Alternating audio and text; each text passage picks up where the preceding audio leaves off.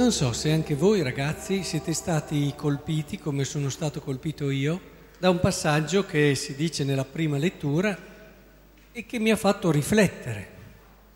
Perché voi sapete che Dio è buono, sapete? Sapete che Dio nella storia di Israele ha perdonato il suo popolo tantissime volte. Il popolo diceva saremo bravi, poi non erano bravi e lui gli sgridava un po' e poi dopo diceva dai via ripartiamo, ma tante volte, eh? tante volte. Poi Gesù in modo speciale ce l'ha fatto capire che anche se uno sbaglia tanto, nel momento in cui capisce questo e soprattutto gli fa intuire una bellezza più grande, ecco che riparte. Invece qua si dice un'altra cosa ma il profeta che avrà la presunzione di dire in mio nome una cosa che io non gli ho comandato di dire o che parlerà in nome di altri dei, quel profeta dovrà morire. Eh, cosa succede qui? Eh, un po' diviso Dio, da una parte così buono e invece qui, eh, non so se ci avevate pensato anche voi, dicevo, però qui si dice una cosa che bisogna che cogliamo. Possiamo sbagliare tante, ma quando si va a cambiare il messaggio di Dio, oh lì, lì non solo è uno sbaglio, ma qui è tutto, è tutto in un orientamento sbagliato. E quindi non si può perdonare chi prende il messaggio di Dio, lo manipola e lo trasforma. Questo è molto più grave di tanti altri peccati, soprattutto chi toglie al messaggio di Dio quel bel respiro di libertà e di, e di bellezza. Cioè, entriamo un po' nel tema di oggi. Allora, Gesù nel Vangelo, voi siete stati tutti attenti, eh? che cosa ha detto? Ha cominciato a parlare e le persone si sono accorte che il suo parlare era diverso dagli altri, no? Si dice parlava con autorità. Allora, come si fa ad avere autorità?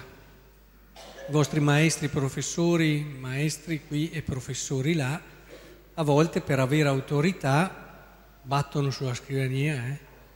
urlano una nota, un rapporto. Cioè, qua si può avere autorità anche così, stare in riga, eh, si può spaventare, questo è un tipo di autorità, ma non era quella di Gesù.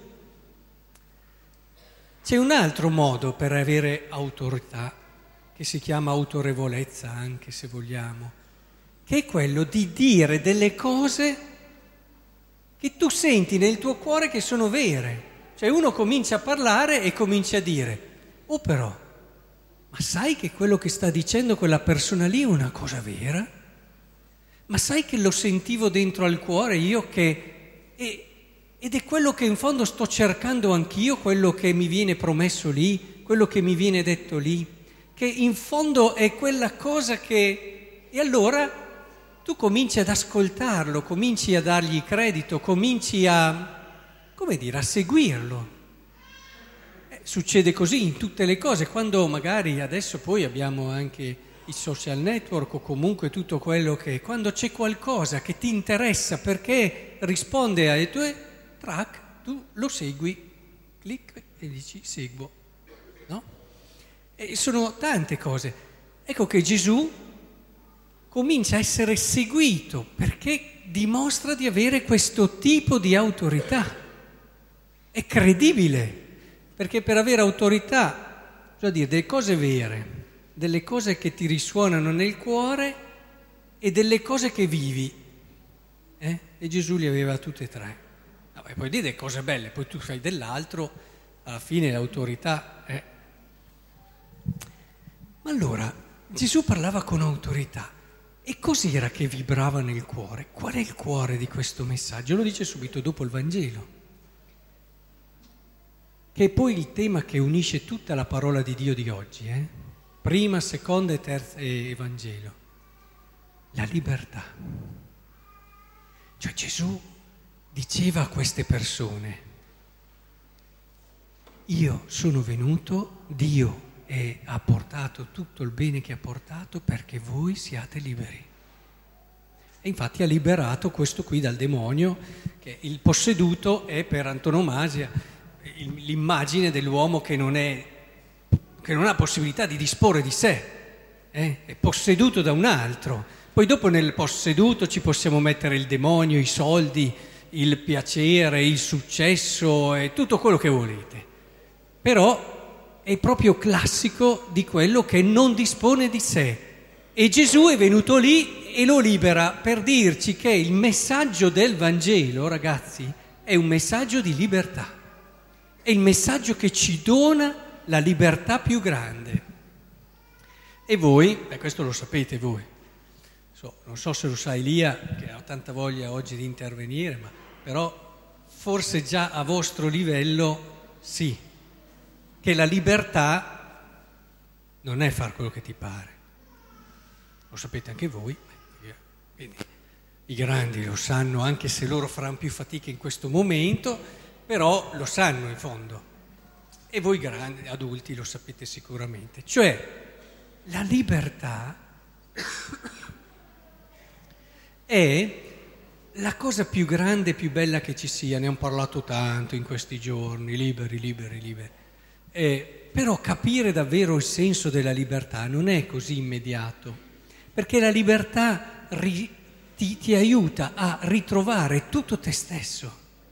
Tutto l'uomo nel vivere la libertà ritrova una possibilità di significato e di senso grandissime. Vi faccio un esempio, ce ne sono tanti di esempi, però eh, proviamo a pensare a quello che ci ha detto la seconda lettura. Ve la ricordate? Ha parlato, ve la rileggo appena. Io vorrei che foste senza preoccupazioni. Chi non è sposato si preoccupa delle cose del Signore, come possa piacere al Signore. Chi è sposato invece si preoccupa delle cose del mondo, come possa piacere alla moglie e si trova diviso. Beh, che sempre i mariti siano solo preoccupati di cosa possa piacere alla moglie non è così scontato e anche viceversa, però è altrettanto vero che questa è una delle prospettive.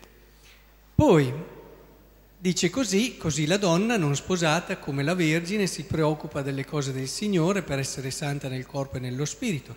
La donna sposata invece si preoccupa delle cose del mondo come possa piacere al marito. Questo lo dico, attenzione, qui è il cuore del messaggio, ma tutto il messaggio del Vangelo è così.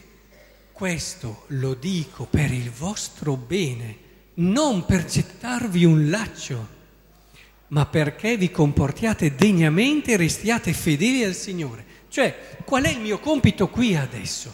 Il mio compito qui adesso è farvi capire che il Vangelo è per il vostro bene, se non ci riesco ho sbagliato tutto.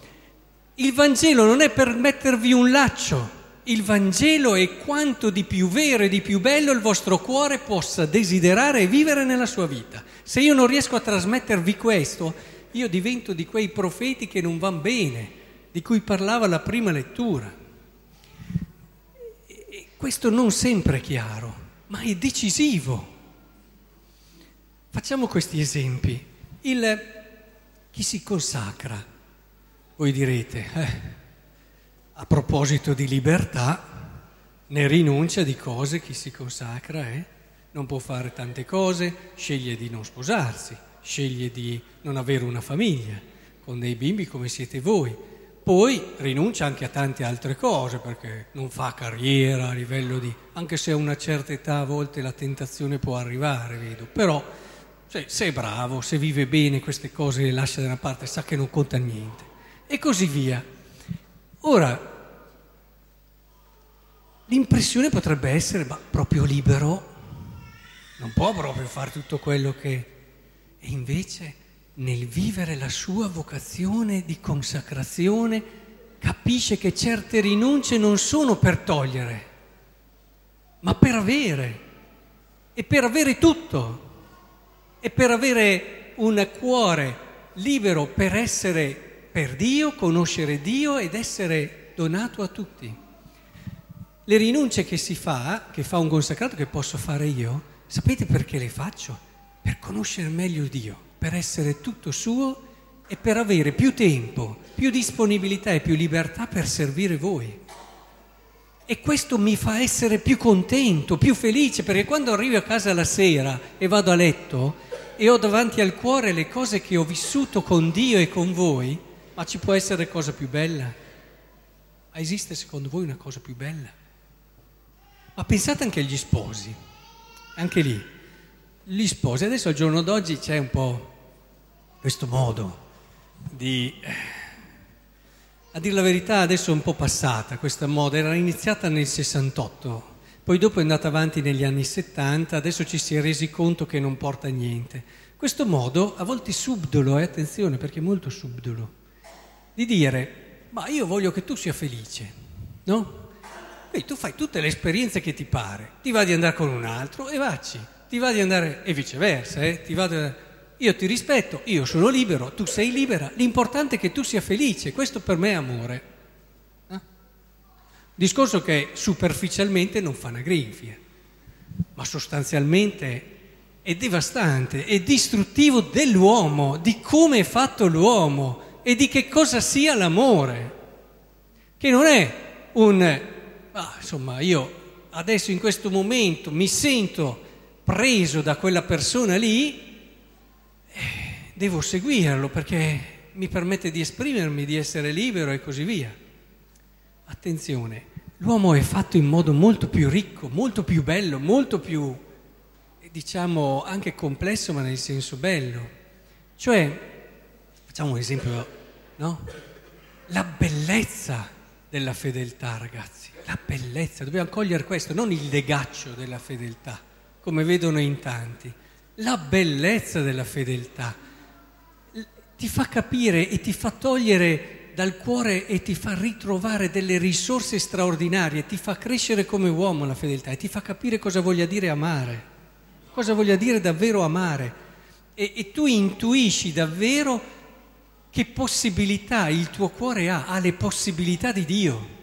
Tu hai una dignità ed una grandezza che ti permette di, guardate lì ragazzi il crocifisso, di dare la vita per un'altra persona, darla totalmente.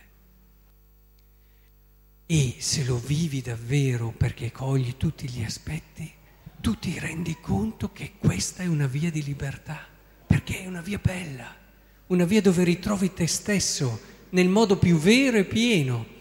In fondo nell'altra prospettiva era carino dire, beh, ognuno fa quello che vuole, però alla fine anch'io faccio quello che voglio. Alla fine diventa una cosa dove non ti consegna nessuno e questo consegnarti, questo darti e donarti diventa davvero una dimensione senza la quale ti mancherà sempre qualcosa.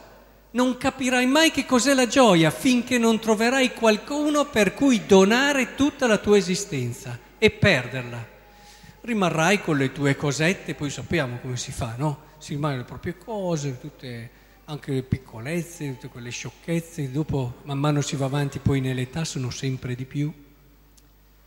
Ti accorgi che la tua umanità manca di qualcosa, sì, la tieni in piedi per tanti equilibri, ma non hai quella pienezza di senso tutti i giorni che ti fa vivere, quella ricchezza in tutte le cose che vivi, quella quel senso davvero di quel respiro che sai che hai anche una speranza, che non sei solo, che non sei animato dalle paure, dal bisogno di non pensare certe cose se no ti prende la paura e il panico. Ecco, vedete, è un esempio, poi dopo se ne potrebbero fare tanti altri. In questo senso il matrimonio ti aiuta a cogliere Dio, a scoprire Dio, anche in quegli aspetti di rinuncia apparente che diventa invece il modo per procedere verso la verità del matrimonio. Uno si sposa non perché vuole star bene, farsi la famiglia e farsi una vita, si sposa perché sa che attraverso questa storia d'amore potrà arrivare a Dio, potrà conoscere quanto di più bello c'è, perché se non lo facciamo con questo spirito, dopo un po' ci stufiamo, o comunque troviamo i nostri equilibri e le nostre cose, le consolazioni. I nipotini quando arrivano ti ridanno carica, ma insomma, capite anche voi. L'entusiasmo ogni giorno di vivere qualcosa di bello è perché hai impostato bene tuo, la tua storia d'amore, gli hai dato il fondamento giusto. Bene. i bambini mi dicono che il tempo sta andando e quindi bisogna che stringa. Entriamo allora in questa prospettiva. Il Signore ci ha chiamato a libertà. Provate a rileggere le letture, troverete questo filo conduttore. Non stravolgiamo il Vangelo, raccontiamo agli altri, soprattutto attraverso la nostra vita, attraverso la nostra gioia, che è la vita più bella questa. Facciamoglielo toccare con mano in questa completezza davvero conquisteremo il cuore di tante persone e le aiuteremo a essere felici.